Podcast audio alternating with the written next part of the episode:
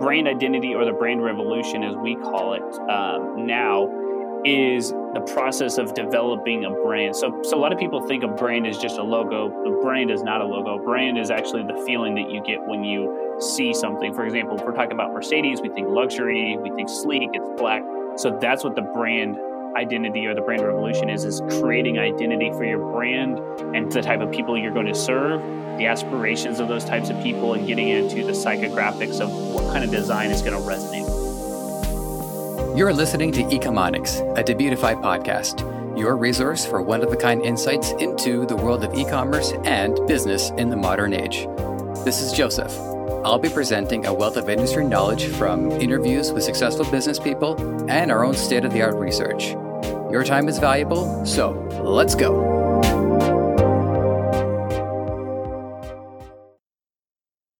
While there's no shortage of time spared for our big tech companies like Amazon and Facebook, Whenever we get a chance to talk local, we take it.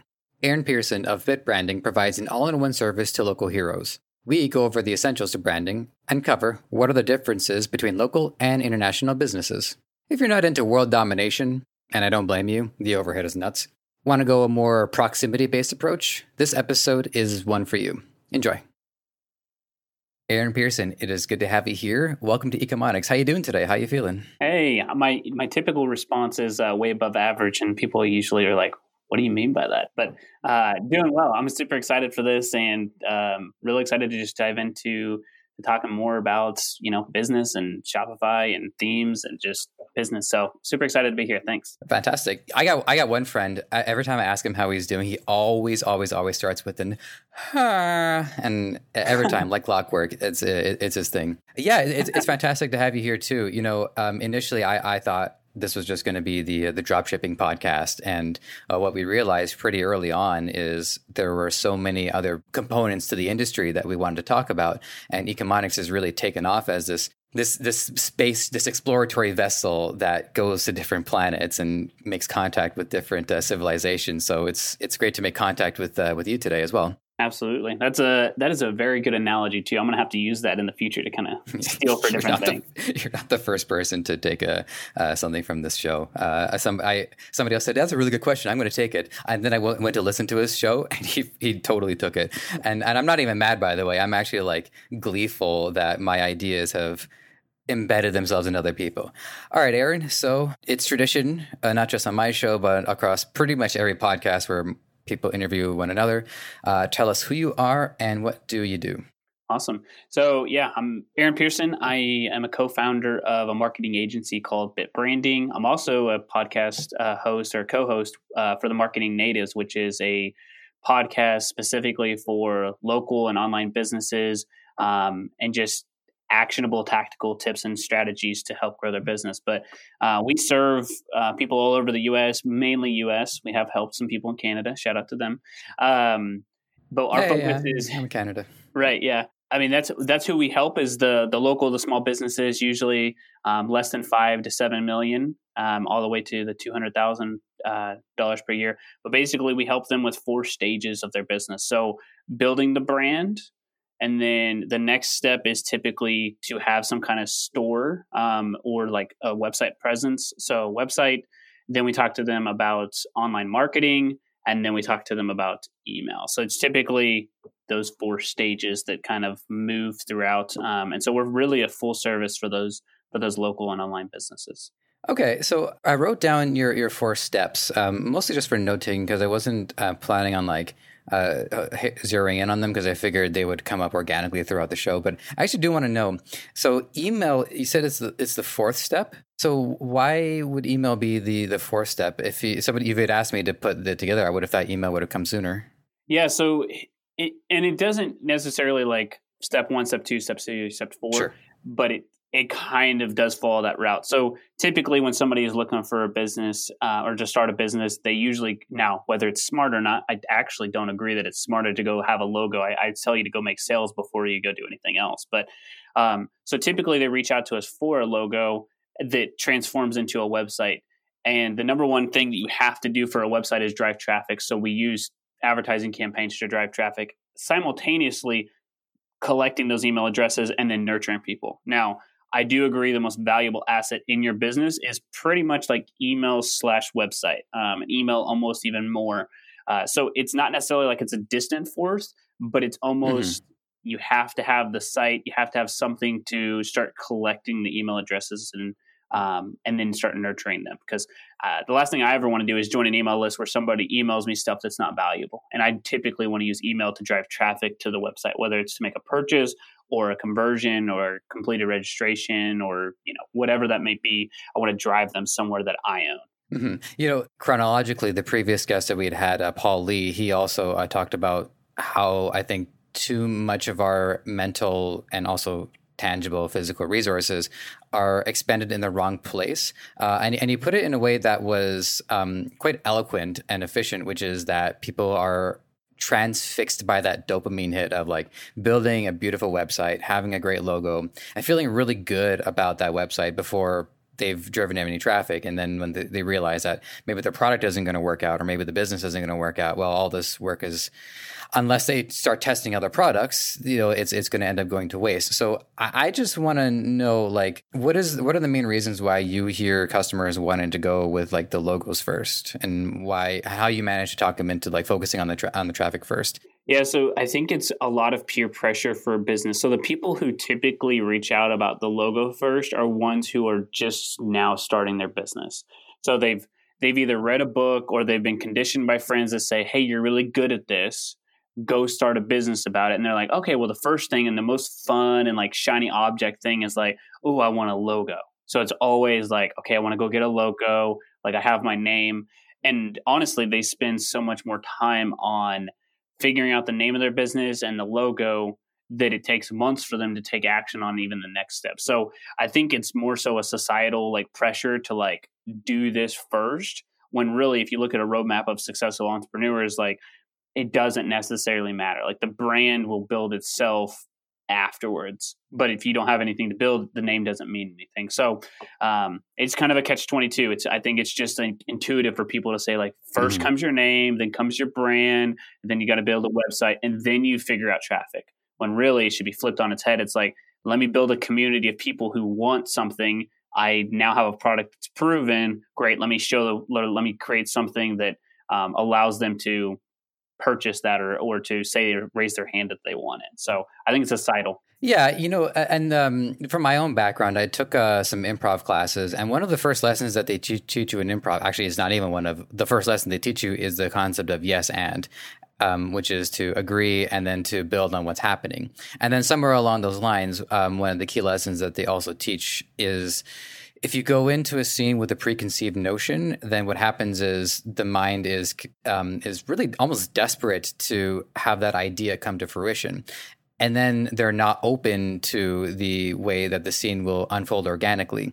And we noticed that happened with our with the show here too. Mm-hmm. Uh, again, like I said, I thought this was just going to be the Dropshippers podcast, and well, there's that's still like our base, and we make sure that we we service our base, but it's it's expanded organically, and that's been the result of being open minded about it. So what I can see, and you can tell me if you agree or disagree with this or not, but I think because people have such a rigid idea of what their business is going to be, that limits them to what then the business will actually end up being uh, once it unfolds and it starts to generate interest and energy. Absolutely. I um I was I'm reading a book and I've gotten through like at this point like 90% of it's called Green Lights by Matthew McConaughey. It's super interesting. Kind of playing to your point there about the improv. He uh got his role for Dazed and Confused basically because he became that person and just made up very famous mm-hmm. lines that all right, all right, all right, um, that most people know and have put on t-shirts and stuff but then he was like okay now i've gotten to this level so i'm going to go take acting classes. And what it did was it like it forced his brain to be in this box versus like going through the route organically like you said. So um, it, amazing book as a side note to check out but also i've just learned for that for myself to your point which is that you've got to be and we're in a process of like opening up and shifting a little bit of what we're doing because we found that a lot more people are interested in like a certain area of our business and if we we could have ignored it and been rigid but we're actually stepping into it and part of that mm-hmm. is actually even coming on a podcast like this is is talking more about shopify talking more about e-commerce talking more about that process and what that looks like for those types of people so uh, I, I absolutely agree that that's sometimes that can be a hindrance for business owners. Mm-hmm. Also, I just um, one thing that popped into my mind too. That, so the book is called Green Lights, which I think is Matthew McConaughey being sly about kind of referencing his "all right, all right, all right" thing because it's you know cars are traffic and turning. So cl- that was clever. Uh, good on him for that one. Um, here's one thing that I wanted to uh, just understand uh, based on what because uh, you say that you cater to uh, businesses, uh, local businesses. Now, is that like you're only focusing on businesses in in Dallas because I know that's where you guys are based out of, or is it more like if somebody say I'm a local business here in Toronto, and you say, okay, well, we know how to help local businesses, so long as local business is your is your strategy. So I just want to clear that up. So like, uh, are you are you limited by your own area, or are you reaching out to locals wherever they may be? Yeah, so it's it's the local business model, meaning that it's typically the best customers for us are it's typically family owned or the family helps out in the business. Um, like I said, some people have very successful large family businesses, but it's not helping the Starbucks or the Chick Fil A's or the people like that of the world. It's um, it's the the solopreneur, the family owned business, the person who's just getting up and if they're you know listen right now it's like the person who gets up early figures out part of their day plans it has a family and then typically has to go work in the business or run the business and working with a team or um, something like that. So those are the types of people that we work with and we help Okay, good. Yeah, I just wanted to. I I tell you the truth, I'm pretty sure that was the case, but I just wanted to to make sure, you know, just to kind of like go from 99 percent to 100 percent in my head. Um, now, I've I you know I, I looked at your branding, looked at what's important about your company, and you make an important point through your branding is that nothing you guys do is outsourced. Um, so it's a you know f- full service for the sake of what local businesses need. Uh, I there is one thing that I'm wondering about is like what in other equivalent agencies, what kind of work do these agencies tend to outsource? So, I mean, technically you could outsource anything. Some agencies are really good at driving sales and they'll actually just get it white labeled, meaning like another company will do all of the work and this agency just takes care of sales and they give a percentage to it. So um, you could outsource design, you could outsource strategy, you could outsource Facebook ads, Instagram ads, YouTube. So you could technically, our whole agency could be outsourced. Mm-hmm. Um, but then you don't have the people that you talk to every day who have the hands-on experience with your business which is really what we wanted um, is just the relationship with that person because it's just super fun to be able to take a business you know maybe doing a hundred thousand dollars a year to a million dollars and see how that impacts their life their family and it just transcends yeah, and and I think it's also important too, um, and we'll we'll get into this too because your your brand has a a key element of we're not going to recommend something that we don't do ourselves, and so because your business everything is is contained. I think that gives a much better impression to these other businesses that this is a trustworthy group. Whereas when they they they, I'm doing everything I can to avoid saying outsource the work to you because there's a bit of there's a hint of irony in there. But like if they're going to bring their work to you, they want to know that the work actually stays there uh, and is because they value more of that interpersonal relationship. It's uh, it's actually interesting to me that our clients and, and anything in the business world that I've realized is that getting them the results is like if I can make you for every dollar you spend, I make you two dollars. You're much more happier with that if you have an amazing experience with us.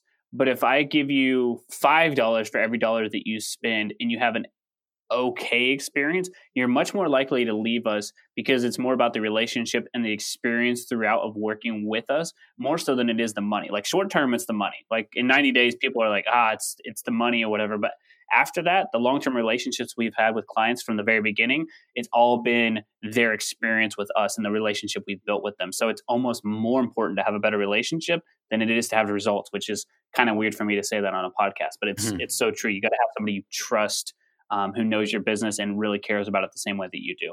Mm-hmm. Well, I mean, that through line was established, you know, even very early on. So one of the, th- uh, I remember even going as far back as interviewing a Ricky, which was our first interview episode. Um, but it was also like a, a, crash test just to make sure that the format worked and everything. Um, one of the early things that he said is that you know he changed he, pivoted from doing something that was making a tremendous amount of money to not making quite as much money but his it improved his well-being and yeah. and we never want to leave people with the idea that this is just I don't know, um, maple syrup. What we want is for people to understand that this is also the correct way to invest um, into our long term well being. Because if you don't have your well being, then you're not going to make any money. You're you're you're not you're not going to get out of bed. That's so true. And I love the fact that you're uh, from Canada and mentioned the maple syrup reference. That's awesome. well, I was about to say sappy, but I was like, wait a minute, wait a minute, wait a minute. It doesn't end on sap; it's on maple syrup. Yeah, I, I, like doing that sometimes. Like, um, I, I I notice my own relationship with Twitter and Facebook. With Twitter, I I don't unfollow people even if like you know I don't agree with them because to me Twitter is more like a battlefield.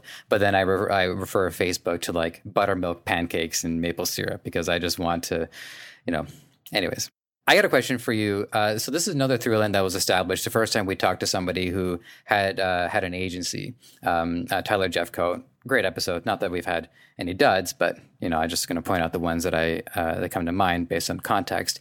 And he made a point about how when you work with an agency, what happens is the agency is collecting data from all the other people that they work with, which makes it easier to make correct decisions versus if you were to hire somebody who did everything in house, they're collecting data, but they're not collecting, they're not getting data from anybody else unless that's part of their job, which you know is really going to eat into their uh, their their hourly their hourly or their weekly budget. And then we also had another conversation with uh, Michael Zapersky, who as of this recording was just released for people wondering about our chronology.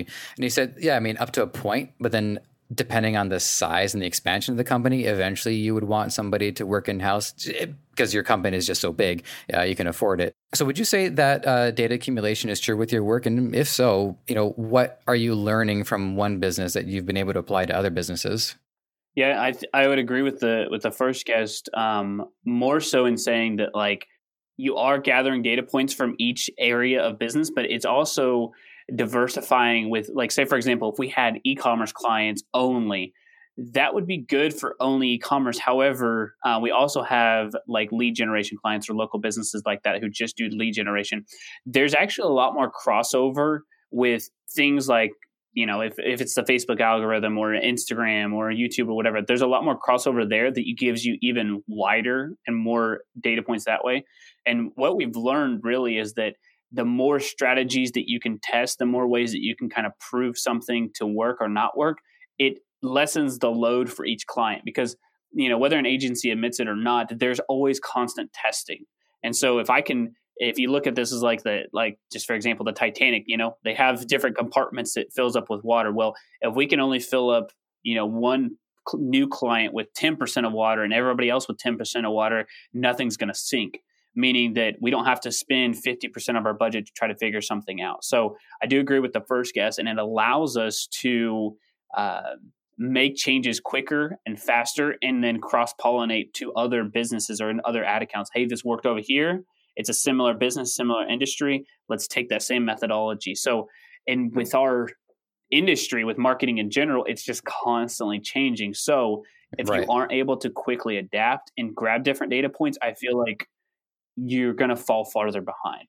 So I, I, would agree with that completely. Yeah, um, I, if I don't mind me asking just about your your Titanic analogy, because uh, the way I'm, I'm hearing it is that if the Titanic sinks, that's the the success condition where you're trying to fill the whole boat with so that it actually achieves. Or did I get that backwards? Because it's I'm, I'm, I'm not sure I fully understood it. Yeah, so I'm kind of like a Titanic nerd. So okay. like um the first like the first five components of uh or the fir- first five com- compartments of the Titanic, if those were filled like all the way with water, the Titanic could still float. So it, it just happened to be that it filled almost all the way for all those, com- all those um, compartments, and it went all the way through the ship. So that's what ended up, you know, causing it to like flip in half and cut in half or whatever, um, and actually ultimately sink it. But for us, if we have, let's just say, 10 compartments and we only fill it with 10% of water, well, then we make it to New York or we make it to our destination and everybody is only, you know, I, I'd be lying if I didn't say that there's a certain level of testing. You know, maybe you're wasting 5% of budget to figure out, okay, we can't ride this wave forever. So what's the next thing? So we got to spend 5% of our budget to, to try new things. Well, across 10 accounts, now we have, you know, 50 to 100% more, uh, I guess, equity to be able to test so that we don't really dampen the load for something. So yeah, kind of the opposite. We are able to stay afloat okay, because okay. we can divvy out we can uh, divvy out the water easier. Okay, fair enough. And also, uh, you being a, a, Titanic expert, so I, I, didn't know this, but the Titanic actually did split in half. That wasn't just uh, an embellishment by James Cameron. So I, you know, um, I say quote unquote expert. I just, I just loved it. So okay, I don't think it split in half uh, technically until it got to the water, and then after that, it did separate from that point. But I don't think it technically split in half like as the Titanic was going or whatever. But you know, shout out to James Cameron because the uh, the movie was just great. But um, yeah, I don't think it technically split okay. in half like that, where you know Jack and Rose were riding at the top and kind of went down. Now, but I think it did separate um, once it hit the water. Okay, I got you. And okay, I'll I'll, I'll skip my next one about whether or not the uh, the orchestra actually was playing right to the very end. I'm sure that's ah, dang it. I think that was true, right? That's got to be true.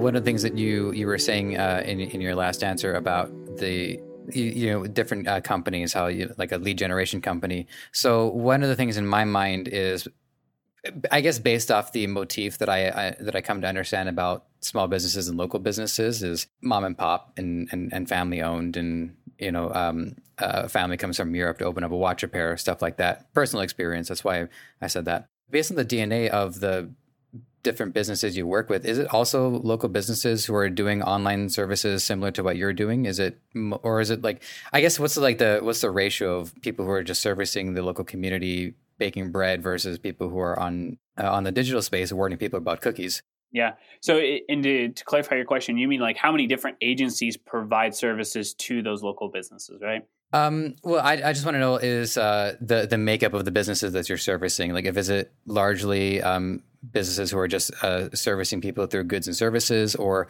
are there other local businesses who are agencies similar to what you're doing that you're working with? So we're not working with any other agencies, quote unquote, like directly. We do have partnerships with other areas. Like for example, we're not the best company to work with as far as like posting on your social media. Like that's just that's we're more so on the paid side, um, and we have specific like areas that we like to focus. And really, I'm trying to cut down that even more to be more sophisticated. But so we do work with other agencies who like focus in a specific niche and then also do like, you know, for example, social media posting. That's not fun to, for us. Mm-hmm. This particular company loves it. So we give work to them and we kind of collaborate. Um, we also work with another company who creates apps um, because we don't develop apps. That's just not us. We mm-hmm. build websites, yes, but we're not app builders. So we, we kind of partner with them. So um, I'm definitely in the mindset, and I think our company kind of follows suit with this. Is just that we have an abundance mindset. So there's more than enough business for everybody, and we can't be everybody to everyone. So we do partner with people like that, and there are people who serve them similarly. The the issue, I guess, that runs into that with a local business is they're very confused because they put marketing or advertising into this huge umbrella where they're like, "Oh, you're a marketing company, they're a marketing company, and it's a apples to apples," which is not necessarily true. Mm-hmm. Yeah, I mean, it, it, all comes down to how well people understand it. In the same way that somebody who doesn't understand cars would see two car dealerships and say, "Well, they're both selling cars, right?" So, you know, apples to apples. Well, no, these cars have different target markets. They they they, build their cars differently. They have different features, different priorities. So it, it, it does come down to uh, to awareness and um, I mean, that's what we're here to do, right? Uh, we're here in media to to raise that awareness. Now, I, I looked at your services, and um, many of these are terms that um, I've I've seen before. I have some familiarity with, um, but there's a couple of unique ones that uh, I don't. Uh, maybe I like I can kind of intuit it, but I would rather ask. Um, so the two of them are brand identity design and then reputation management. So, in ironically, we're probably this week cutting those services by you know like eighty percent, and just working on productizing our services. Brand identity is one of those. So um, the brand identity or the brand revolution, as we call it um, now, is the process of developing a brand. So, so a lot of people think a brand is just a logo. The brand is not a logo. Brand is actually the feeling that you get when you see something. For example, if we're talking about Mercedes, we think luxury, we think sleek, it's black.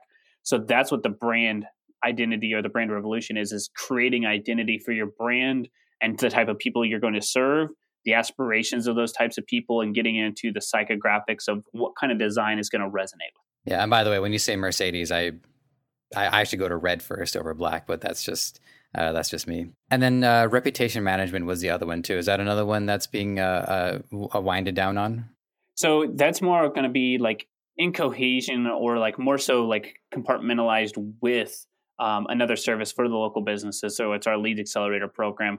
But basically, it's just requesting reviews from past clients, uh, getting feedback from those reviews. If it's a negative review, then it goes back internally um, and allows the client to make it uh, a better solution or a better alternative than a negative review and then just requesting new reviews so that's that's the big part getting new reviews and eliminating or omitting bad reviews so once the site once it goes up we can't go into google and delete it uh, but reviews are huge for for local businesses um, so even even people who are selling on shopify and online stores we actually recorded a podcast yesterday about how important it is for an online store uh, to actually be on Google My Business. It just kind of adds reputation and also gives you some good organic traffic as well. So, um, yeah, that's that's the reputation management. Okay, so this is a follow up question, and just for our listeners, know whenever I ask something this tongue in cheek, I always screen it first, um, just because. Um, so, have you ever, without I guess calling the business out specifically, but have you ever had to run damage control for for a business, and if so, what did that actually look like? Yeah, it's um, so there's there's some stuff where uh, we had a roofing company uh, who, for whatever reason, decided to have a team of 20. And at that point, it, he let go of like 18 of them. And it was just basically him and an executive assistant slash financial person and accountant. Um, and they were just getting bad reviews online. They weren't finishing projects. They weren't, you know, basically upholding the integrity that they had for the last previous 10 years. I think the guy got a little money hungry. Um, it was a $15 million a year business. Um, in the roofing industry, that top line revenue doesn't really matter. It's the bottom line revenue because uh, there's so much overhead. But more so, the damage control for us was uh, just responding to comments, trying to um, to which we don't typically do, but responding to comments, fielding things, looking at reviews, trying to respond to the reviews, and then more so just trying to have a face to face conversation with the business owner and say, hey, look, we realize that these things are happening. Like, what happened to your team? What happened to the business? Like, what's going on? How can we help? Because it looks like we're spiraling out of control right now. And more so, I think more than anything, the, what I personally care about is the integrity of our brand. And so, just by associating ourselves with this eh, with this roofing company, I didn't want it to bring down us too, because it's also our employees and their pride and their integrity with what they do. So it was it was about six months of just a little bit of chaos at this point. Uh, not to mention that they were a little past due on paying us as well. So it was, it was. Uh, I'm glad it's it's still top of mind, but I'm glad it's kind of hopefully being a distant memory because it happened probably about a year ago, so it's still somewhat fresh. Mm-hmm. And and and one component to that too is I, I don't think it would reflect well on your brand to just let the company go when they're in their when they're in this uh, situation. Um, I mean, even if it's completely justifiable right. and understandable, uh, I th- I think it speaks a lot more to your integrity that even in this uh, PR disaster that they're currently in, and that you sat them down and leveraged your own reputation too to a degree, and say, listen, you know, your your decisions aren't just affecting us; they're affecting. Sorry, your decisions aren't just affecting you; they're affecting us, and they're affecting anybody else that you're associated with. So you do have to keep that in mind. Well, and especially like we're in a town, so we're in Allen, Texas, so just north of Dallas. It's about a hundred ish thousand, and this company is in Plano, just south of us, like you know, a minute or two. It's in the business community and even in the local community. It seems like that's a lot of people or whatever in the metroplex, but really it's a smaller group than you think. So it's like word gets around very quickly what's happening or not happening. So um, it's it's more so to kind of take care of your own, to your point. And so it, it, I think it would almost be a little selfish to do it at that point, and also the reputation, just because people talk at that point. It's it's it's a bigger area, not your three thousand person community, but uh, people still do talk it. It does have a small town feel. So there's this philosophy that I've uh, talked about a couple of times. It doesn't like 100% apply to you because I know that uh, you you focus on on local, but in a way, uh, as your business uh, can expand to help locals wherever they may be, um, the rule is it's always better to be small first before you be big because when you're small, you can figure out what goes wrong, and then you can take those lessons to you before they're amplified when you go big. And so yeah. you're because you're you're working with businesses that they have limitations, um, which are good for them, right? They they they don't want to necessarily expand to like uh, all over the place. it just goes to show how important it is to make sure that every little detail counts, um, and because they're a lot more noticeable than when a big company is is servicing. I don't know. They don't have 18 people; they have hundreds of thousands of people or tens of thousands of people, and those little mistakes you don't catch them right away, and that's why they end up becoming big mistakes.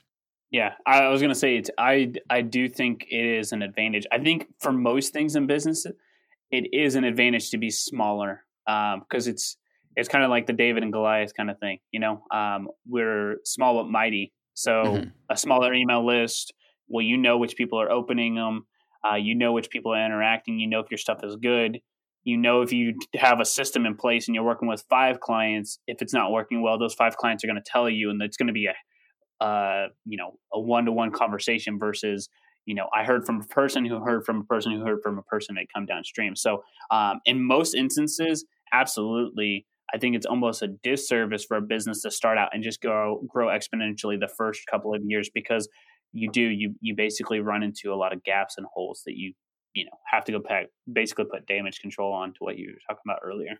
And and one uh, distinction to make, um, just because of our uh, of our base of our dropshipper community, you know, one of the things that we talk about in in dropshipping is the need to uh, to scale uh, quickly. And so I think I, I encourage dropshippers, uh, you know, like myself, I'm very swiftly joining those ranks, is to just bear in mind uh, the difference between the the small mindset versus the big mindset because I think for for me just for instance is I perceive small as I'm not running 10 different stores. I'm running one. Right. Um, and in that store, it, I will eventually have other products on there.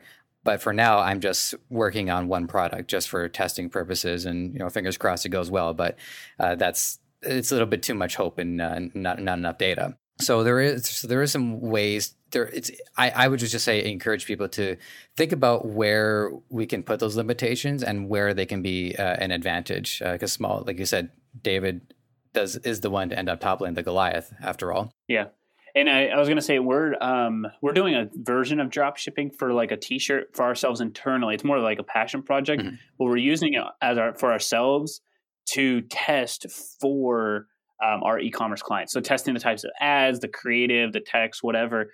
Um, and what we've realized through like organic posting and everything like that, which I've kind of been against, if you niche down or you find a niche model, like um, we started very small, and now our posts reach about a million people um, every month. Um, so, and we haven't even started selling anything yet. So right now, just building audiences, building community, building people, and it's just a ton of fun.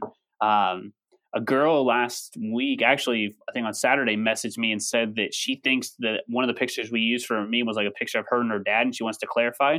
It's a one that's kind of going viral, and we have like sixteen or seventeen thousand shares. Um, it's a picture of a girl and her dad inside a blockbuster, and it's just talking about like you know being 1996 and like you know everybody remembers going to blockbuster with their parents mm-hmm. and just the memories and all these people are tagging their parents and friends or whatever um, but that's allowing us you know, getting back to the point is like to start small, to figure out the community, figure out what their aspirations are, um, and then we can expand from there. But basically, just building that community online. That's fantastic. One of the things I this I think one more, not the one more, but this was a business question that I've chambered for a little bit here that I uh, that I want to ask you is um, in your uh, intro- introductory video. One of the things that you mention is if you're going to recommend a business does something, it's also something that you guys do yourself. So there's uh, there's a lot of integrity in that. We're not going to suggest something unless we know it. And to your point, you were just saying how you're testing these this this t-shirt um, um, printing this this some semi drop shipping um, operation. So then that way, if you're going to suggest it to other businesses, you can say, "Well, look, here's how we did it.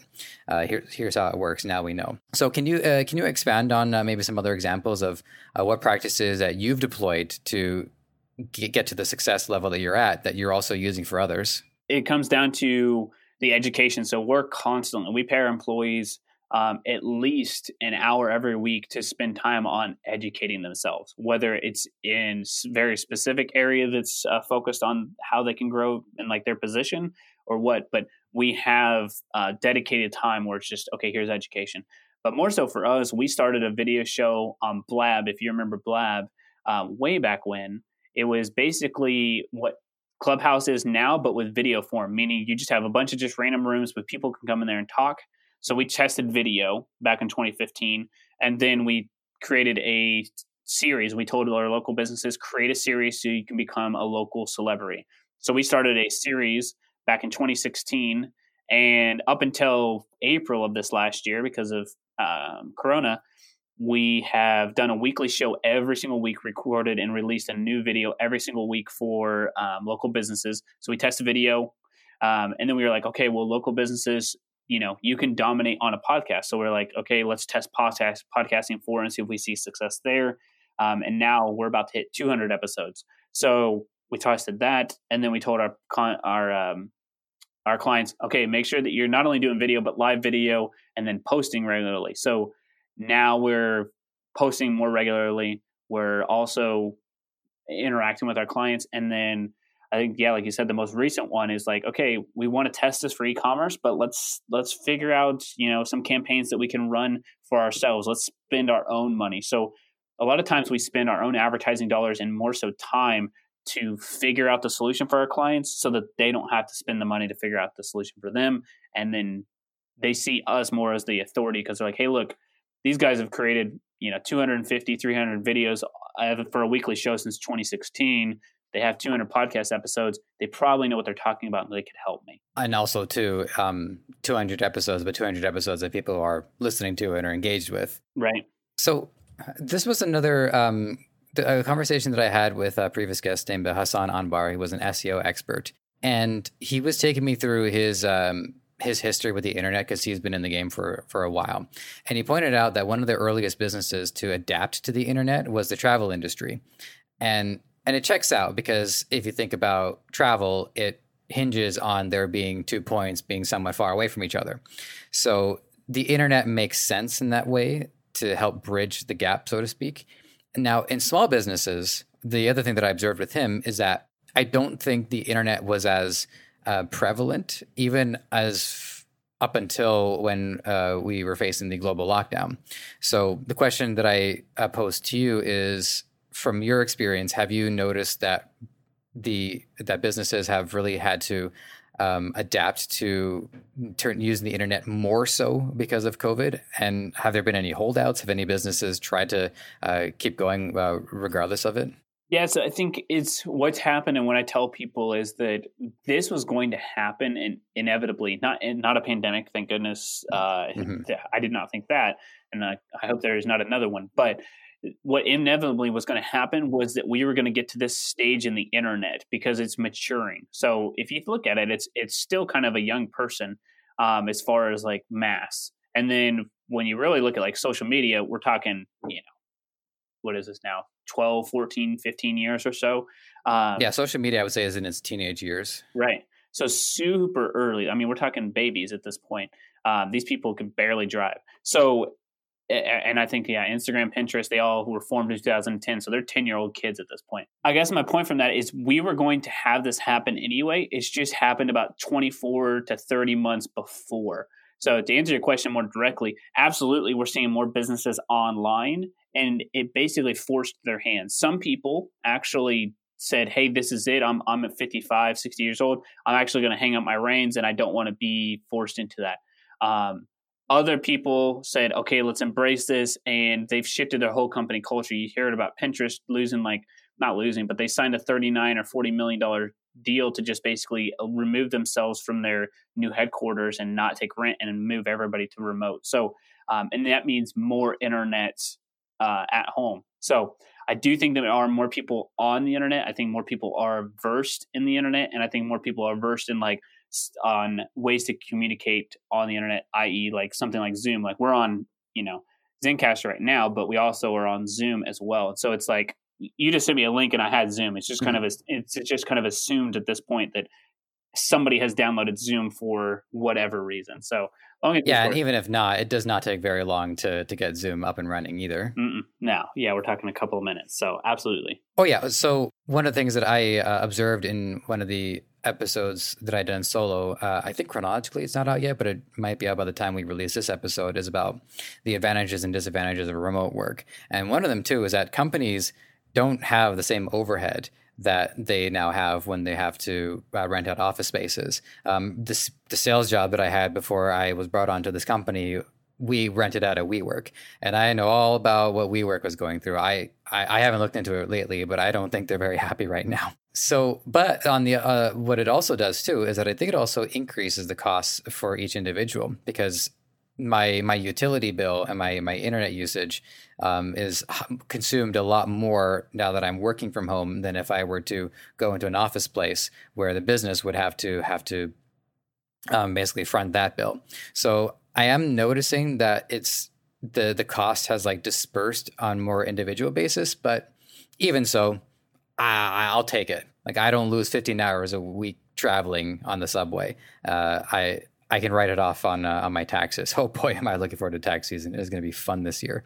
Uh, so there's advantages and disadvantages, but the advantages are far more numerous. Yeah, for sure. I think you know what it's done for me, and at least personally, is like uh, up until about twelve or maybe one o'clock. So I spend the mornings, you know, working out, doing whatever. But then I work from home till about 12, 1 o'clock, and then I do go up to the office to see the team interact. So I'm kind of, and I think that I'm an anomaly right now, but I think that it's actually going to be more so the norm because working from home has its purpose mm-hmm. because of the flexibility and people want that more than ever. But us as humans, we need social interaction outside of people just in our homes, even if there's not a pandemic or whatever else. Like we'd go out and interact with people, but we need to interact with our team. So I think that what's going to happen is we are going to start seeing a hybrid version of this. Maybe not like me, where you know half your days at home and half your days at work, but more so three days are at home and two days are at work because you need that community at work um, if it's possible. You know, a lot of people do work across the country remotely, but you know, for the mass, vast majority, a lot of them do work locally and they are able to commute into the office. It's just been, you know, cumbersome. So I think we'll hopefully get less traffic. And I think we'll start to see a hybrid model of people not having huge offices, but smaller offices and still going to see the team for a couple of days per week because they need that community. Right. And and it also depends too on on the um on the industry that we're talking about. Like I, I, would imagine that writers' rooms are just not the same if everybody is on a Zoom call. Um, the idea that all of the writers get together and they bounce uh, ideas off of each other. And there's a lot to be said about just the vibrations and the energy and how that energy can motivate people and improves people's mindset and gear them more towards the work. So I, I, I totally agree with you. There are lots of good reasons to continue to have uh, in in-person location. Uh, everybody that I work with are either like in India or they're Australia or the Philippines. So it's it's going to be hard for us, but you know, it is um, uh, something that I would look forward to whenever the opportunity does arise. Cool. Yeah, and I guess for people like you, it'd be more so like a meet up or something like, hey, each quarter we're going to bring the whole team to this location. Let's, you know,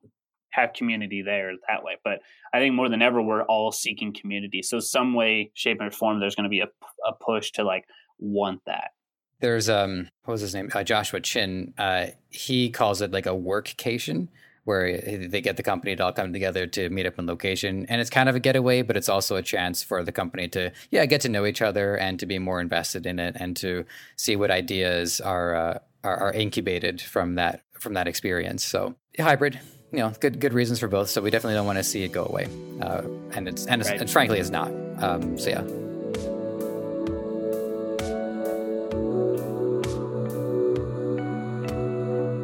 So, one of the things I also want to know about is the difference between the social proof of a local business versus the social proof of a business that's strictly online. Online, we want reviews, we want engagement on social media, and I presume that that's also important too in a local business. But I think that there's a different element to social proof when you're talking about a local business because one of the things that you were saying about the roofing company is that people are talking so each individual person on the street, even if they're they meet each other up in the grocery store or whatever, that can be a moment that influences the well-being of the business depending on what they talk about. So, uh, what are some distinct social proofs that we can we can talk about in relation to a local business? Yeah, so I think one thing that's kind of undervalued at this point is like at least for marketing agencies or like other local businesses is like the community of networking, like whether you're chamber of commerce, um, other you know the better business bureau those are those are quote unquote social proofs that you could add to your website add to um, your presence online as well or your door or whatever else as people are going by it's like okay they're a plus certified as a biz a better business bureau they are part of the community they're part of the chamber of commerce those are the social proofs that people are also looking for it's like you know, if I'm looking at James down the street and Frank down the street and then Cindy, and then Cindy has the Chamber of Commerce, she's a Better Business Bureau. She has, you know, 75 to 100 five star reviews on Google. She also has friends commenting on her um, posts in Facebook. And then people are also tagging her in Facebook groups to like do work with her. So that's like an array of the social proof or like the network side of things is um, just different industries or different badges that you can have to kind of say that you're part of this uh, exclusive group, I guess. Mm-hmm. Yeah, the Chamber of Commerce. That's one that hasn't um, it didn't pop into my mind even when I was thinking about what answers could be there to the question. So that's important too. It's uh, it, it officiates the the business and legitimizes it, and it understands. You know, we're not just here to sell and then burn. You know what I mean? Like when people just say they sell and then they get out. I was like, no, we're here. We're invested. We're planting roots. You know, we're we're here to be a part of this. Uh, so that's that's that's major. So we're we're getting close to our um, uh, to the not just the latter half, but really like the last quarter of uh, of this. And so what I wanted to do was uh, point out a few snippets from your podcast, just so that listeners know what kind of value your podcast brings. The first snippet is how it might not be a good idea to be on every social media platform. Uh, transitioning just from what we were talking about with social. So as a start, what's the premise behind that thought process, and then um, on a practical matter, how do you work out what platform is a good fit for what client? Yeah, so the premise is that like I don't know where it's stolen from. So if you you know, depending on uh, who's listening, tell me so I can give credit. But basically, there's five ones that need to happen in your business for you to grow the fastest, most efficiently, and you know, typically the most profitable. So you want to have one audience, one offer, one message, one platform for one year. That's the fastest way for you to grow. Most people that I talk to are trying to make their first 100,000, make the first 250,000, maybe even get to a million dollars. And the fastest way for you to do that efficiently and without, you know, stressing out or wasting a bunch of time is to follow that method. And it's focused on extreme focus, meaning that you could be mediocre at 10 platforms, mm-hmm. but I would rather you be dominant at one because if you're not dominant at one, then you're going to get like 2% here and 2% there and 2% here um, versus you could be operating at 70, 80% from one platform. So, and it's also easier. Like local businesses and even businesses in general, they have a family, they have all the rest of the other business to work worry about.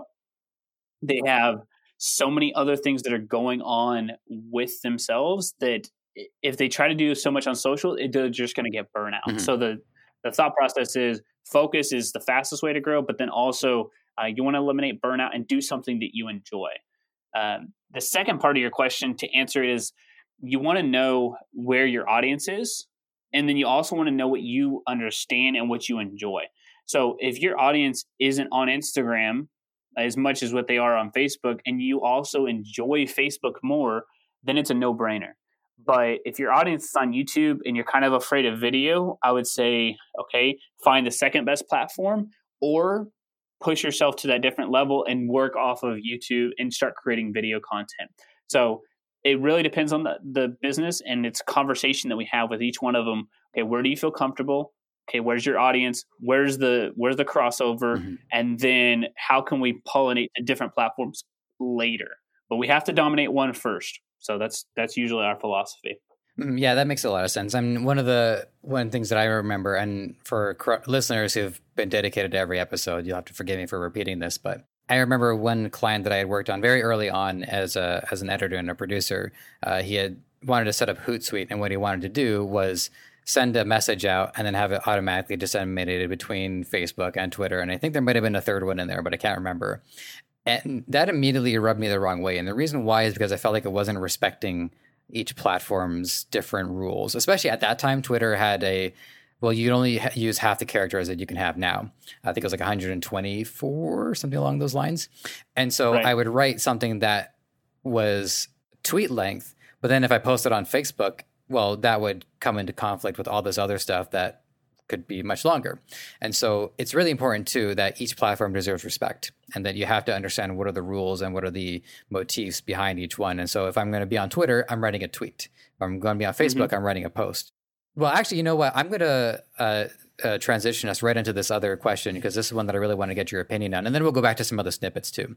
So here's here's the issue that I personally have with uh, social media is that I think what they're doing is actually making it harder for me to illustrate my point because they seem to be pulling features from other platforms. So on Instagram, for instance, and when I signed on to it, it was at, I, I don't remember there being stories. I remember it's just being images. And so now when I go onto Instagram, I I can't help it. I just habitually go to the stories. I scan through the stories, many of which are still images, granted, but then I don't really have the capacity to then scroll through that many images. I'll go through maybe three or four. Then Instagram says, "Congratulations, you're all caught up." I'm like, "Really? Really, Instagram? I'm caught up? I don't. Okay, if you say so." Um, Facebook is doing stories. I mean, Facebook is doing everything. Facebook is like yeah, yeah it's, just, it's got its own thing. Uh, Twitter, I think Twitter just implemented stories into it. So I want to get your take on that. Is do you feel like the platforms are starting to get a little bit too diluted for their own good?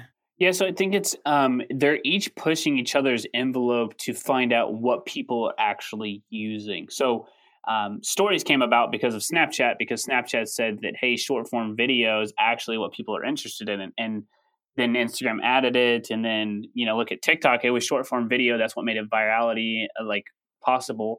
And then now they're extending that length. I think they're just going off of consumer behavior. They have a lot more data than I do um, it can be confusing and it's also can be overwhelming, which is why I always tell people, you know, pick the platforms that are are best best meant for you. For example, like you, I mean, I would think Clubhouse would be the best place. You could literally, there's no video, nothing. It's just audio, and it's just good conversation with people, and it's video, it's audio only. Um, so that's that's like one place. Some people love the aesthetics of Instagram. It could be the aesthetics, could be stories, could be the posts, whatever. Um, but I guess my advice to people is like consume what you enjoy from it because there should be um, an overlap of everything that makes the platform what it is, um, as well as some additional things. So the longer videos, the stories, the posts, uh, they got all be inside of one platform. And I think that that's just because each one of them are trying to adapt to what the market is saying. So um, I know that I personally, as well, just get into stories. A lot more people consume stories and I think it's good, and I like the adaptiveness to it. Uh, but yeah, we're seeing so much copying. It's just literally mm-hmm. you don't know. It's like a it's like a funny meme of everybody pointing at each other, like who did what first. Um, so there's no originality anymore. But I don't know if that's necessarily a bad thing or a good thing, as long as the people who are consuming the content enjoy the platform for its intended purposes. So um, I think it's you know it could be a good thing. I, I always like to just say let's keep progressing, and if it doesn't work, then we can we can kind of recede. Okay, that's fair. And then I, I, will say one thing positive about stories is that they do reflect more of how you know life actually is because people will. Mm-hmm. Without pointing out any specific examples, I, I, think we all have at least like one person in our head who was called out on twi- tweets that they had made years ago, and how they don't really reflect that person anymore, but it's costing them something significant, like a deal or a contract or something like that. Uh, whereas stories, um, mm-hmm. they reflect reality because reality is constantly changing. And so a story comes, a story goes. It's just in the same way each day passes by and it doesn't come up again. So I, w- I will say that about stories. So yeah, one uh, one last one, and then I'll I get back to a couple of other of the uh, the snippets I extracted. Which is which one do you think is doing stories best right now? Stories still is Instagram to me. Okay, I think um, more so. Snapchat had the ability for it to really take off, but it inhibited people from actually um, doing the one thing that they loved most, which was following and unfollowing people instead of necessarily making that connection, uh, kind of like Facebook. So I think they missed it. But Instagram, when I think of stories, I think predominantly the first thing that comes to mind is Instagram because it's just it's native. They do a very good job of where the button should be placed. Um, and then it's also, like you said, it's your friends, and it's a mm-hmm. really good interaction between the post and the story. So I think they're still doing the best with that and also adding features. Now, granted, their features are very much stolen from other things like TikTok and Snapchat, but um, I think it's definitely keeping the user base there to be creative with stories too. So I would I would vote Instagram. Yeah, and then the if you think about TikTok for a second, TikTok is the uh, the successor, maybe spiritual successor to Vine. Um, I remember Vine uh, quite vividly. Even to this day, I can still look up like the Will Sasso vines where he keeps shooting lemons out of his mouth. You know, it's really really funny stuff. Mm-hmm. Um, the second one that I wanted to ask about is um, redundancy. Um, and you'll have to forgive me, I, I, didn't write this down as clearly as probably I should have, but I understand is that redundancy, while that sounds bad, there actually is a lot of benefits to a sense of repetition in a business. So, can you um, clarify that for me and expand on how it's actionable? Yeah, so for you to make a buying decision, let's just talk in e-commerce here. So, like a an it could be, and I always try to like for us anyway, we try to mix the two of them together. So, like a local business owner is somebody, and if you're listening, eh, you can be a local business owner, and then we want to shift to that service to being online, whether it's an online service or product based. But for somebody to actually say that they are going to be raising their hand and actually purchase your service or your product, they need to see it over and over again. Now, they should not see the same thing over and over again. They should see variations of that. But what happens is it actually builds proof and it also builds authority. So you're like, oh yeah, like for example, Dr. Pepper or Coca Cola, Geico, like they're always out there. They're just doing different things and they're always putting the brand behind it. So we trust them because of their frequency on that. Now, we don't get annoyed on it because of the redundancy. So the same thing for us, what we can do with social, what's so powerful about social is you can have five or six or seven different types of creative that all say very similar things, but in a different way and it allows your brain to be in front of that person very um, frequent without annoying them, but also just add value. Because you may say, for example, okay, I'm interested in these sunglasses. Um, they're kind of cool. I want to wear them. But then I also show you uh, an ad that talks specifically about somebody else who's wearing them who's just like you and it's social proof.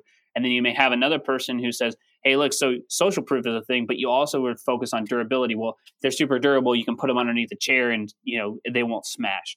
So doing that builds the authority, adds the proof, and it also increases sales. We say we should be in front of somebody who goes to the website until they purchase or until they've basically moved out of the wheel. We want to be in front of them at least once per day. Uh, I can certainly imagine Coca Cola has been in front of me once a day, but it's gotten to the point where it's like sales past me and it affects me subconsciously. But uh, yeah, I'm always going to want to crave a Coca Cola. Dr. Pepper in a close second too, because my, my, my girlfriend's mom she brings Dr. Peppers over, so that's one way to get, that's one way to be on my mind is by being right in my fridge. So you did mention you mentioned very briefly earlier about the advantage of small email lists over big ones. Because I just wanted to point out that that was one of the questions, but you did answer it earlier. So just to reiterate, uh, it's more it's easier to engage with a smaller audience um, versus um, thinking about what kind of message someone has to send if they're sending it to hundreds of thousands of people or even tens of thousands of people. It's not the message itself changes versus a more, I guess, intimate message with a smaller group of people makes them feel more connected to each other. So you, you talk about the importance. We've this is something we got into earlier, and so there's a very specific question. Uh, so just to reiterate to the audience, it's about it's important to build the community and to uh, generate um, interest first um, before selling. Now, there's one aspect of this that I'm wondering about, which is if community members could ever feel like misdirected or misled um, if they get into a brand before finding out that there's now something for sale. So we want to avoid the perception of a bait and switch. So is there any specific methods that a business takes just to make sure that like you know the the relationship is all good to go by the time the business is ready to sell yeah, so I think that what you have to do for that is people want more than anything for you to be honest and transparent. Hey, I'm building this community for you. And eventually there's going to be something for sale or there's going to be something that's available for you to take it to that next level. But for most people, you're just fine staying in this community and building whatever that is. So it could be drop shippers, it could be um, another private community, it could be you know just free knowledge could be videos whatever. But the whole point is that you're just super transparent by saying this information is going to get you to one level and it will probably make you successful and you don't need any of our other services. But we are working and we're talking about this next solution which is the next logical step for you and your business. Um, i think by doing that you also you build up anticipation. It's kind of like whenever you know, I don't know if you watched like Cobra Kai or like whatever else. I love Cobra Kai. I just I just got through season three. Okay, so I'm only like three or four episodes in, but what they did really, really well was the anticipation for it. You know, one of the very first things they did right now, and what I did too, is one of the most popular searches is season four of Cobra Kai, and the guy who's the screenwriter, everything like that, they started tweeting about it. So they've created this community of people, and they said, "Hey, look, this is going to come out later." So they build up anticipation. So getting back to the business side, hey, I'm going to give you the five steps to drive free traffic to your Shopify store. I'm going to tell you, I'm going to talk to you about the five best themes for your Shopify store for this particular brand. But then after that, I'm going to give you a course because the next logical thing is for you to go do it yourself. But you probably need the roadmap for it. And so we're going to have a course. It's going to come out and we're going to be talking about this. We're going to be talking about this. We're going to be talking about this. And these are the steps that you need to take to create and launch a successful business. And those of you who are interested, great. If not, we're still going to give tons of value outside of it. So, long answer short, I think it's just about transparency and letting them know that, hey, look, we are in business. We want to be a community and valuable to you guys. But eventually, we're going to help the people who want to take it to the next level. And this is how we're going to do it. So if you're ready, then raise your hand. If not, you can still be part of our community and let's just keep growing together. That's terrific. And it, it, it speaks to another uh, ongoing uh, theme about how uh, a lot of people have been putting out value. And next thing you know, they'll hear from somebody that was enjoying their content for years and years. And I said, you know, it took me a while, but I'm, I'm finally ready to do it. So it, it, de- it definitely mm-hmm. works out 100%. All right, Aaron, we uh, we got to get you on Addy. Um, so the final question, as is tradition, I think this is also a tradition for most podcasts. Pretty sure. Um, so it's two two parts. First is parting words of wisdom. There's an answer to a question I didn't ask that, or just anything you'd like to impart on uh, on our listeners. Uh, this is the chance to do it. And then how to reach out and how people can get in touch with you.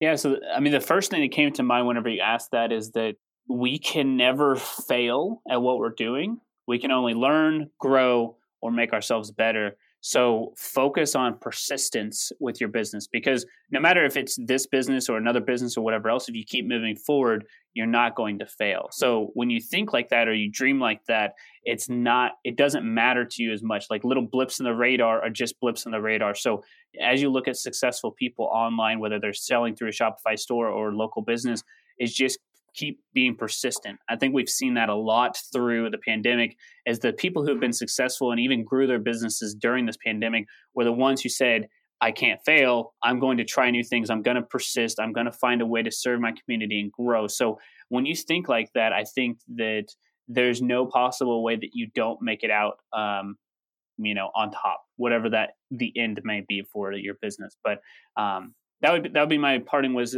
words of wisdom for y'all is to definitely y'all Texas um, is to definitely just stay persistent and and more so find somebody who you can talk to who is maybe a step ahead of you or right there with you and talk to them about that as well. Make sure it's the same kind of mindset because they can push and counteract you um, and you guys can both continue to grow and move forward too. Fantastic. And then the other half of it is how people get engaged with your content and get engaged with you. Right. So uh, the easiest thing is uh, our website. So it's bitbranding. That's B I T B R A N D I N G dot C O. That's our website. Um, we're on every social platform at bitbranding, everything from TikTok to Facebook. Um, our podcast is called The Marketing Natives. And then for me personally, if you want to reach out, I just punched, post a bunch of, uh, you know, running and business um, it's just Bearson Aaron J on everything too. So B E A R S O N Aaron A A R O N and then J, and that's just across every social platform. If you want to connect with me personally. Fantastic. All right, listeners, thank you so much for for listening, and we will check in soon. Take care. Thanks for listening. You might have found this show on any number of platforms: Apple Podcasts, Spotify, Google Play, Stitcher, or right here on Debutify. Whatever the case, if you enjoyed this content and want to help us thrive, please take a few moments to leave a review on Apple Podcasts or wherever you think is best. We also want to hear from you, so whether you think you'd be a good guest or want to weigh in on anything related to our show, you can email podcast at debutify.com or connect with us on Facebook, Twitter, Instagram, and TikTok. Finally, this podcast is created by the passionate team at Debutify if you're ready to take the plunge into e commerce or are looking to up your game, head over to debutify.com and see how it can change your life and the lives of many through what you do next.